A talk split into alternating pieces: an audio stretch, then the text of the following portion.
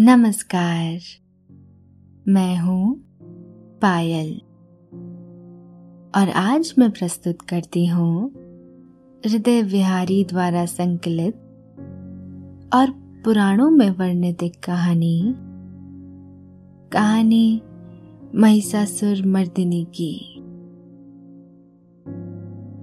देवी दुर्गा शक्ति के रूप में सभी प्राणियों में वास करती है। देवी वही ऊर्जा है, जिससे ब्रह्मांड जन्म लेता है। देवी का ना कोई आरंभ है और ना ही कोई अंत। फिर भी शक्ति रूपी देवी बार बार अलग अलग रूपों में प्रकट होती है। फिर भी देवी बार बार अलग अलग कथाओं के माध्यम से जनमानस तक पहुँचती है। एक ऐसा ही रूप है, शक्ति का। महिषासुर मर्दिनी मतलब महिषासुर को मारने वाली। कौन था महिषासुर? और कैसे किया देवी ने उसका वध? जानेंगे। आज की कहानी में। लेकिन इस कहानी को सुनने से पहले, आप अपने आसपास की सारी लाइट्स बंद कर दीजिए। रख दीजिए अपने सभी कामों को एक साइड। और आराम से लेट जाइए। अपनी आँखें धीरे से बंद कर लीजिए।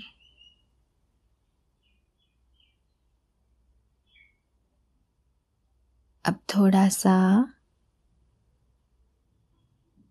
अपने शरीर को आराम दीजिए।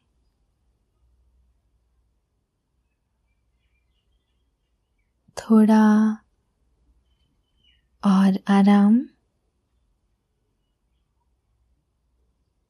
अपने शरीर को बिल्कुल ढीला छोड़ दीजिए। हाथों को शरीर से दूर रखते हुए हथेलियाँ आसमान की ओर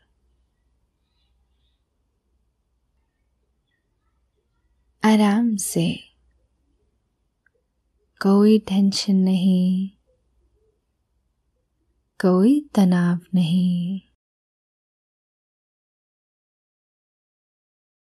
अपने दिमाग में चल रहे सभी विचारों को, चिंताओं को त्याग दें। एक शांति सी महसूस करें।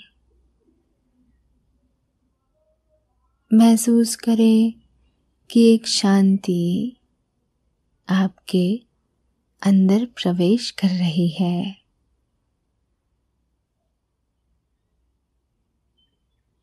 गहरी सांस लें।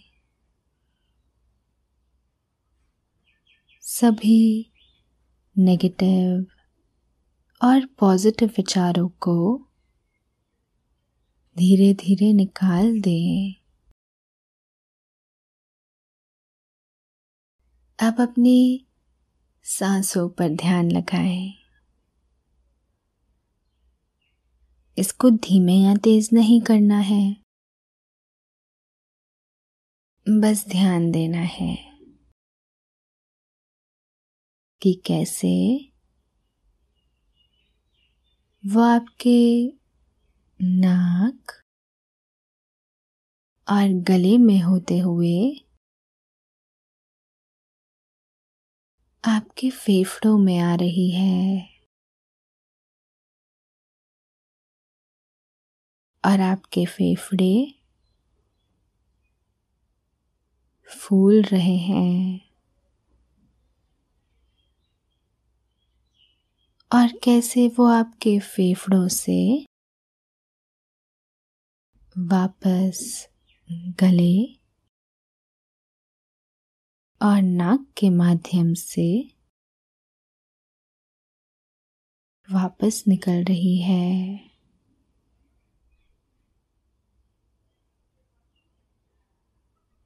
और आपके फेफड़े थोड़े सिकुड़ रहे हैं।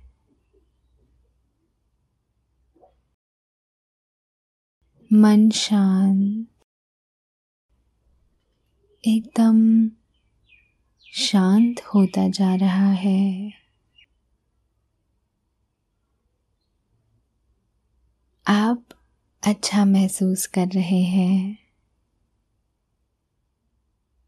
खुद को काफ़ी हल्का फील कर रहे हैं।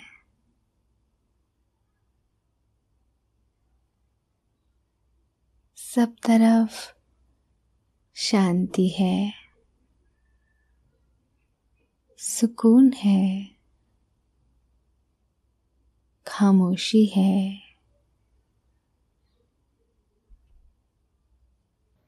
दोस्तों, अब से आप bed time stories guided meditations relaxing music इन सब का आनंद नींद ऐप पर ही उठा सकते हैं।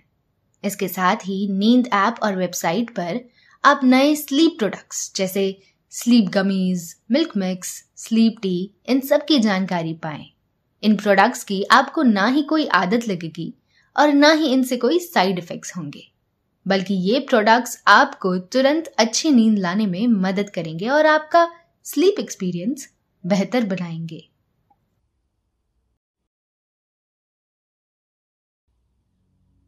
प्राचीन समय की बात है। रंभा नाम का एक असुर था, जो महर्षि काश्यप और दनु का वंशज था। उसने जल में खड़े होकर अग्निदेव से ये वरदान पा लिया कि कोई देवता या मनुष्य उसको ना मार सके। ये वरदान पाकर वो खुद को अमर समझने लगा और सृष्टि पर हाहाकार मचा दिया। एक दिन जब जल में एक महिषी को देखा तो वो उस पर मोहित हो गया और अपने आप को एक महिष के रूप में परिवर्तित कर लिया। इन दोनों के प्रणय से उत्पन्न हुआ एक बालक, जिसका नाम था महिषासुर। महिषासुर ने देखा कैसे वरदान के बावजूद उसके पिता की मृत्यु एक दूसरे महिष ने कर दी है। उसको लगा कि ये देवताओं का कोई षड्यंत्र है। और उसके मन में प्रतिशोध की भावना घर कर गई थी। और उसने भगवान ब्रह्मा से वरदान के लिए तप करना शुरू कर दिया। वर्षों की तपस्या के बाद प्रजापति ब्रह्मा उसके सामने आए और वर मांगने को कहा, महिषासुर ने अमर होने का वरदान मांगा। जो ब्रह्मा ने ये कहकर मना कर दिया कि जिसका जन्म हुआ है, उसकी मृत्यु निश्चित है। फिर महिषासुर ने सोचा कि नारी कमज़ोर होती है और वो उसका वध नहीं कर सकती। तो वरदान मांगा कि ब्रह्मांड पर कोई भी पुरुष, देव या पशु उसे न मारे। ब्रह्मा ने अस्तु कहकर उसे उसका वांछित वरदान दिया। और अंतर ध्यान हो गए। महिषासुर इस विश्वास से अंधा हो गया कि वो अब अमर है। महिषासुर ने उसकी संप्रभुता से इनकार करने वाले सभी को मार डाला। भूलोक और पाताल लोक पर कब्जा कर दिया। अब वो खुद को ईश्वर मानने लगा था। महिषासुर बाद में स्वर्गलोक के देवताओं को परेशान करने लगा और पृथ्वी पर भी उत्पात मचाने लगा। उसने स्वर्ग पर एक बार अचानक आक्रमण कर दिया। और इंद्र को परास्त करके स्वर्ग पर कब्जा कर लिया। तथा सभी देवताओं को वहाँ से खरेड़ दिया। देवगण परेशान होकर त्रिमूर्ति, ब्रह्मा, विष्णु और महेश के पास सहायता के लिए पहुँचे। सारे देवताओं ने फिर से मिलकर उसे फिर परास्त करने के लिए युद्ध किया। परंतु वे फिर हार गए। इसी दौरान पृथ्वी पर कात्यायन नाम के एक ऋषि जो देवी शक्ति, यानी पार्वती के बहुत बड़े भक्त थे। उन्होंने देवी की घोर तपस्या की। तपस्या के फल स्वरूप देवी ने ऋषि कात्यायन को दर्शन देकर वर मांगने को कहा। कात्यायन ने कहा कि वे कोई वर नहीं चाहते। बस वो देवी को अपनी पुत्री के रूप में देखना चाहते हैं। देवी मुस्कुराई और वरदान की पूर्ति करते हुए देवी पराशक्ति ने अस्तु कहा। जल्द ही कात्यायन ऋषि के घर, एक दिव्य और अद्भुत कन्या का जन्म हुआ। क्योंकि वो ऋषि कात्यायन के घर जन्मी थी, उसका नाम कात्यायनी रखा गया। अद्भुत सौंदर्य और तेज से भरी ये कन्या बहुत शक्तिशाली और विशाल ज्ञान का पुंज थी। बालिका की आँखें बहुत सुंदर तथा वरण बहुत सौम्य था। बचपन से ही वो कन्या युद्ध कला में निपुण थी। दोस्तों, अब से आप आपकी मनचाही दादी और नानी की कहानियों से प्यारी नींद की कहानियाँ सिर्फ़ और सिर्फ़ नींद ऐप पर ही सुन पाएँगे। तो इसी तरह हमारे साथ कहानियों के ज़रिए जुड़े रहने के लिए आपकी अपनी नींद ऐप इंस्टॉल करें। कात्यायनी नाम की वो कन्या, चंद्रमा की कलाओं की तरह बढ़ने लगी। इधर महिषासुर ने बहुत आतंक फैलाना शुरू कर दिया था और त्रिलोक का स्वामी बन बैठा था। परेशान हुए देवता एक बार फिर त्रिदेव के शरण में जाते हैं और रक्षा करने के लिए प्रार्थना करते हैं।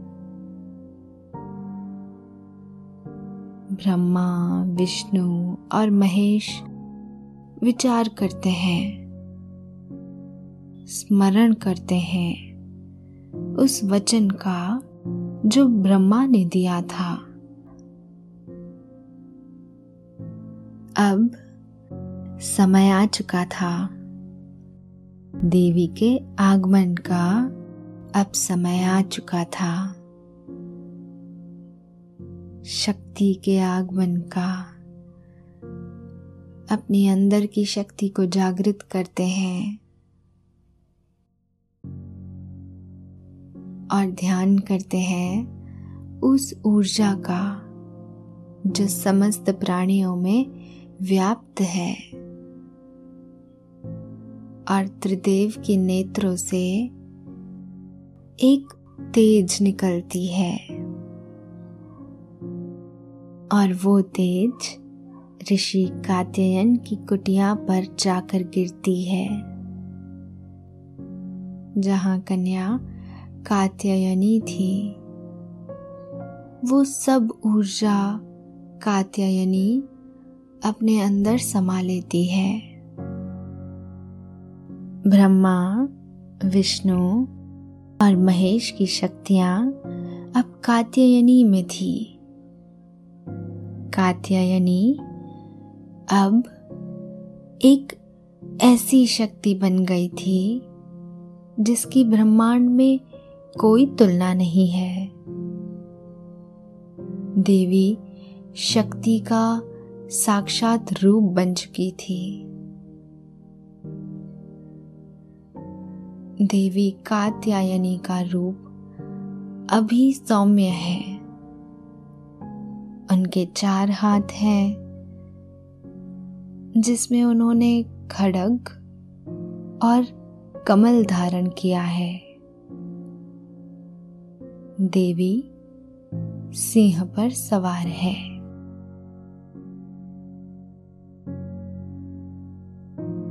ऋषि कात्ययन, इन्हीं देवी की तीन दिन आराधना करते हैं। सप्तमी, अष्टमी और नवमी को। ऋषि की पूजा से संतुष्ट हो, देवी अपने इस दिव्य रूप के साथ देवताओं के सामने प्रकट होती है। देवी बहुत तेज अटहास करते हुए उनके आह्वान का कारण पूछती है। देवता, उन्हें महिषासुर के वरदान और उसके आतंक के बारे में बताते हैं। देवी सभी देवताओं को अभय दान देती है और इनकी रक्षा करने का वचन भी देती है। देवी को और समृद्ध करने के लिए भगवान शिव ने त्रिशूल देवी को दिया। भगवान विष्णु ने भी चक्र देवी को प्रदान किया। इसी प्रकार सभी देवी देवताओं ने अनेक प्रकार के अस्त्र, शस्त्र देवी के हाथों में सजा दिए। इंद्र ने अपना वज्र और अपने वाहन एरावत हाथी से उतरकर एक घंटा देवी को दिया। सूर्य ने अपने रोम कूपों और किरणों का तेज भरकर एक ढाल और तलवार उन देवी को अर्पित कर दी विश्वकर्मा ने अभेद्य कवच और अस्त्र देकर देवी को सभी प्रकार के बड़े छोटे अस्त्रों से शोभित किया। हिमालय ने सवारी के लिए सिंह और तरह तरह के रत्न देवी को भेंट किए। यक्षराज कुबेर ने मधु से भरा हुआ पात्र और शोषनाग ने उन्हें बहुमूल्य मणियों से विभूषित नागहार भेंट किया। इसी प्रकार दूसरे देवताओं ने भी उन्हें आभूषण और अस्त्र देकर देवी का सम्मान किया। बहुत तेज अटहास करती हुई देवी अब शिव के त्रिशूल, विष्णु के चक्र सुदर्शन और गदा कौमुदी और शंख पाँच जन्य ब्रह्मा के कमल के फूल और फंदे के साथ शेर पर सवार हो चुकी थी। देवी ने लाल वस्त्र धारण किए हुए हैं। उनके माथे पर तीसरी आँख सुशोभित है। देवी के आठ हाथ हैं, जिनमें उन्होंने अलग अलग अस्त्र और शस्त्र धारण किए हुए हैं। देवी का वर्ण श्वेत है और आँखों में क्रोध साफ़ झलकता हुआ दिखाई देता है। देवी ने सुंदर आभूषण धारण किए हुए हैं। अटहास करती हुई देवी युद्ध के मैदान में आई। वे युद्ध के मैदान में भैंस के सिर वाले महिषासुर को मारने के लिए चिल्लाई। देवी के साथ उनके गण भी आए थे, जो देवी के सम्मान ही युद्ध के तत्पर थे। देवी शंखनाद करती है।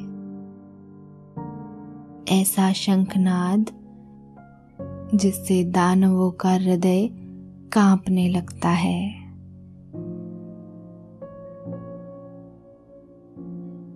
अचानक इस हमले से हैरान महिषासुर की सेना का सेनापति आगे बढ़कर देवी के साथ युद्ध करने लगा।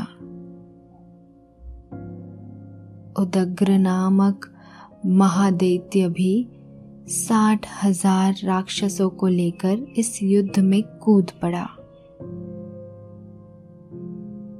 देवी ने अपने चक्र से पल भर में उसकी सेना को समाप्त कर दिया। महाहनु नामक असुर एक करोड़ रथियों को लेकर और असिलोमा नामक असुर पाँच करोड़ सैनिकों को साथ लेकर युद्ध करने लगा। बाशकल नामक असुर साठ लाख असुरों के साथ युद्ध में आ डटा। विडाल नामक असुर पाँच अरब रथियों सहित लड़ने को तैयार था। इन सब के अतिरिक्त और भी हज़ारों असुर हाथी और घोड़े साथ लेकर लड़ने लगे। युद्ध करती हुई देवी ने क्रोध में आकर आग की लपटों को श्वास के द्वारा बाहर छोड़ा। उसी से तुरंत ही सैकड़ों हज़ारों असुर राख में परिवर्तित हो गए।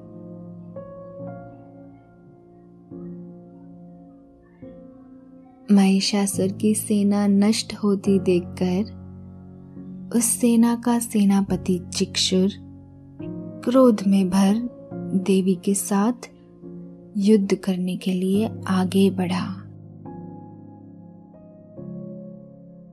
वो देवी पर इस प्रकार बाणों की वर्षा करने लगा। मानो सुमेरु पर्वत पानी की धार बरसा रहा है। देवी ने केवल अपने एक बाण से उसके हज़ारों बाण काटे। इस प्रकार देवी ने अपने बाणों से उसके बाणों को काट डाला तथा उसके घोड़ों व सारथी को मार दिया। साथ ही उसके धनुष और उसकी अत्यंत ऊँची ध्वजा को भी काटकर नीचे गिरा दिया। उसका धनुष कट जाने के पश्चात उसके शरीर के अंगों को भी अपने बाणों से बींद दिया। दोस्तों अब से आप, आपकी मनचाही दादी और नानी की कहानियों से प्यारी, नींद की कहानियाँ सिर्फ़ और सिर्फ़ नींद ऐप पर ही सुन पाएँगे। तो इसी तरह हमारे साथ कहानियों के ज़रिए जुड़े रहने के लिए आपकी अपनी नींद ऐप इंस्टॉल करें। हारी हुई सेना के बाद अब बारी थी खुद महिषासुर की। जब क्रोधित देवी ने महिषासुर को अपनी ओर बढ़ते देखा। महिषासुर बड़ी निर्ममता से देवी के गणों को मारने लगा और बहुत तेज आवाज़ करता हुआ देवी की ओर बढ़ा। तो देवी ने फ़ौरन उसके गले में फंदा फेंका और उसे बाँध दिया। लेकिन महिषासुर बंधन से बचने के लिए भैंस से शेर का रूप बदलकर कभी मानव का रूप ले लेता है। जैसे ही देवी मानव के रूप का वध करती है वो सिंह का रूप बना लेता है। और ज्यो ही देवी उसका सिर काटने के लिए तैयार हुई, उसने पुरुष का रूप बना लिया, जो कि हाथ में तलवार लिए हुए था। देवी ने तुरंत ही अपने बाणों के साथ उस पुरुष को उसकी तलवार ढाल सहित बींद डाला। इसके पश्चात वो हाथी के रूप में दिखाई देने लगा और अपनी लंबी सूंड से देवी के सिंह को खींचने लगा और गरजने लगा। देवी ने अपनी तलवार से उसकी सूंड काट डाली। तब राक्षस ने एक बार फिर भैंस का रूप धारण कर लिया और पहले की तरह चर अचर जीवों सहित समस्त त्रिलोकी को व्याकुल करने लगा। इसके पश्चात क्रोध में भरी हुई देवी मधु का पान करने लगी और लाल लाल नेत्र करके हंसने लगी। देवी के इस रूप से देवी ने महिषासुर को समाप्त करने का फैसला किया। और हवा में कूद गई और उस पर उतरी जब वो अपने भैंस रूप में था। देवी ने अपना पैर महिषासुर की गर्दन पर रख दिया। महिषासुर ने अपना रूप फिर से मानव में बदलने का इरादा किया। लेकिन मानव का पूर्ण रूप प्राप्त करने के लिए सक्षम न हो सका। देवी ने तेज़ी से उसके पेट में भाले को प्रवेश करा दिया। और देवी ने अपने तलवार से उसका सिर काट दिया।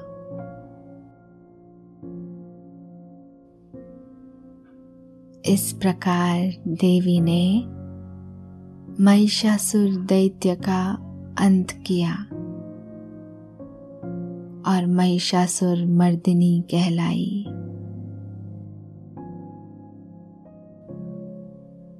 देवी ने महिषासुर का वध तो कर दिया था, पर वे शांत नहीं हो पा रही थी। उनकी आँखें क्रोध के कारण बहुत लाल थी। शरीर से क्रोध के मारे आग की लपटें निकल रही थी। उनके अंग प्रत्यंग में अग्नि की एक ज्वाला धधक रही थी। देवी को शांत करने के लिए देवता उन पर फूलों की बारिश करते हैं। इंद्र देवी पर दूध डालकर उनका अभिषेक करते हैं।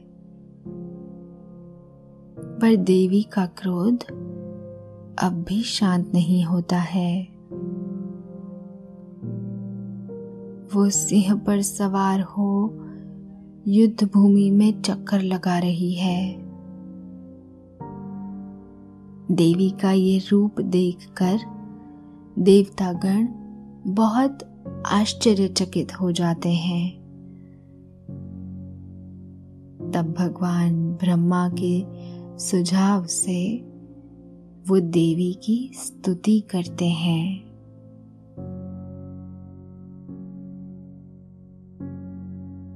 इंद्रादि समस्त देवता अपने सिर तथा शरीर को झुकाकर भगवती की स्तुति करने लगे।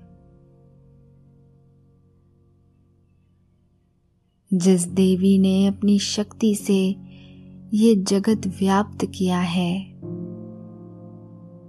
और जो संपूर्ण देवताओं तथा महर्षियों की पूजनीय है,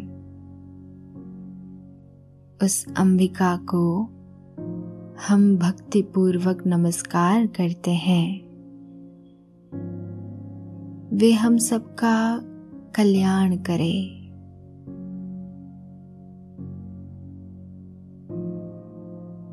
हे गिरिपुत्री, पृथ्वी को आनंदित करने वाली, संसार का मन मुदित रखने वाली, नंदी द्वारा नमस्कृत पर्वत प्रवार विंध्याचल के सबसे ऊँचे शिखर पर निवास करने वाली। विष्णु को आनंद देने वाली। इंद्रदेव द्वारा नमस्कृत। नीलकंठ महादेव की गृहिणी। विशाल कुटुंब वाली। विपुल मात्रा में निर्माण करने वाली देवी, हे महिषासुर का घात करने वाली सुंदर जटाधारी गिरिजा, तुम्हारी जय हो जय हो। सदा हर्षित रहने वाली तीनों लोगों का पालन पोषण करने वाली। शिव जी को प्रसन्न रखने वाली। दुर्मद दैत्यों को मारने वाली। दैत्यों को भयभीत करके उन्हें सुखाने वाली।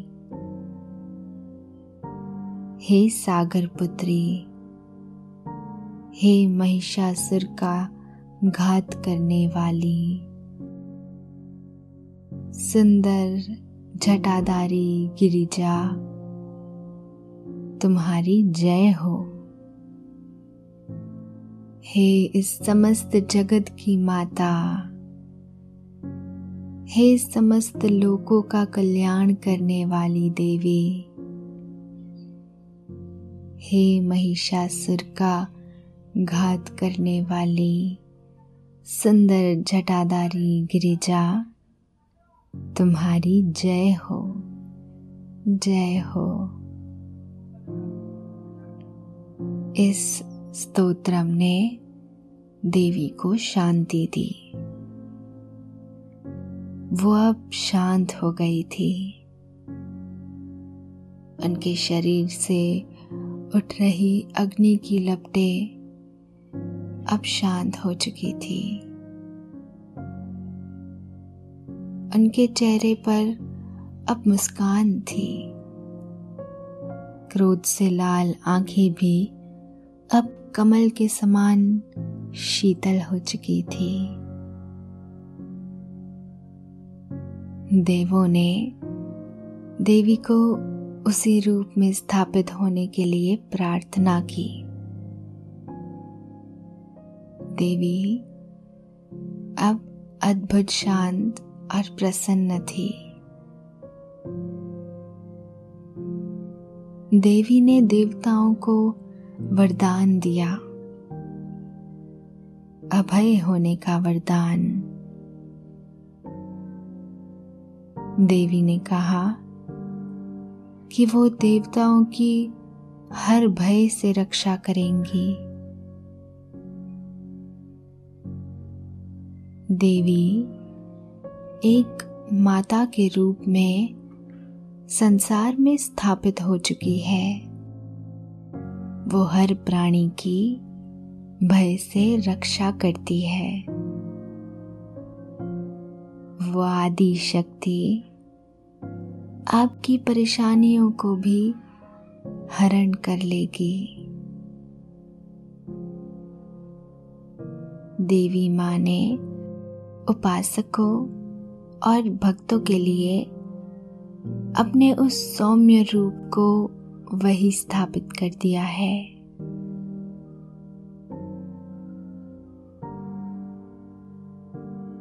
ये थी आज की कहानी।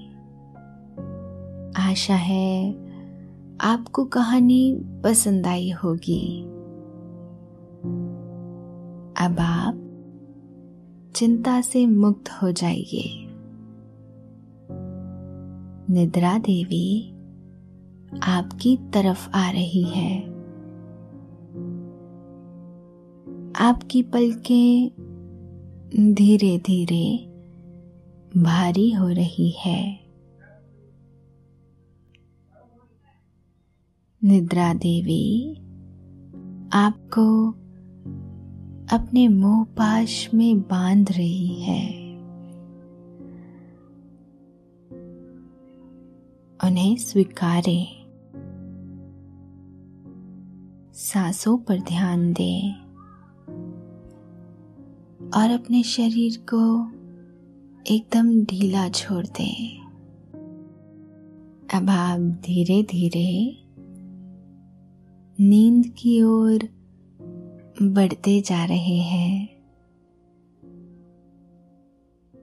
और नींद आपको अपने आगोश में समाती जा रही है। समाती जा रही है।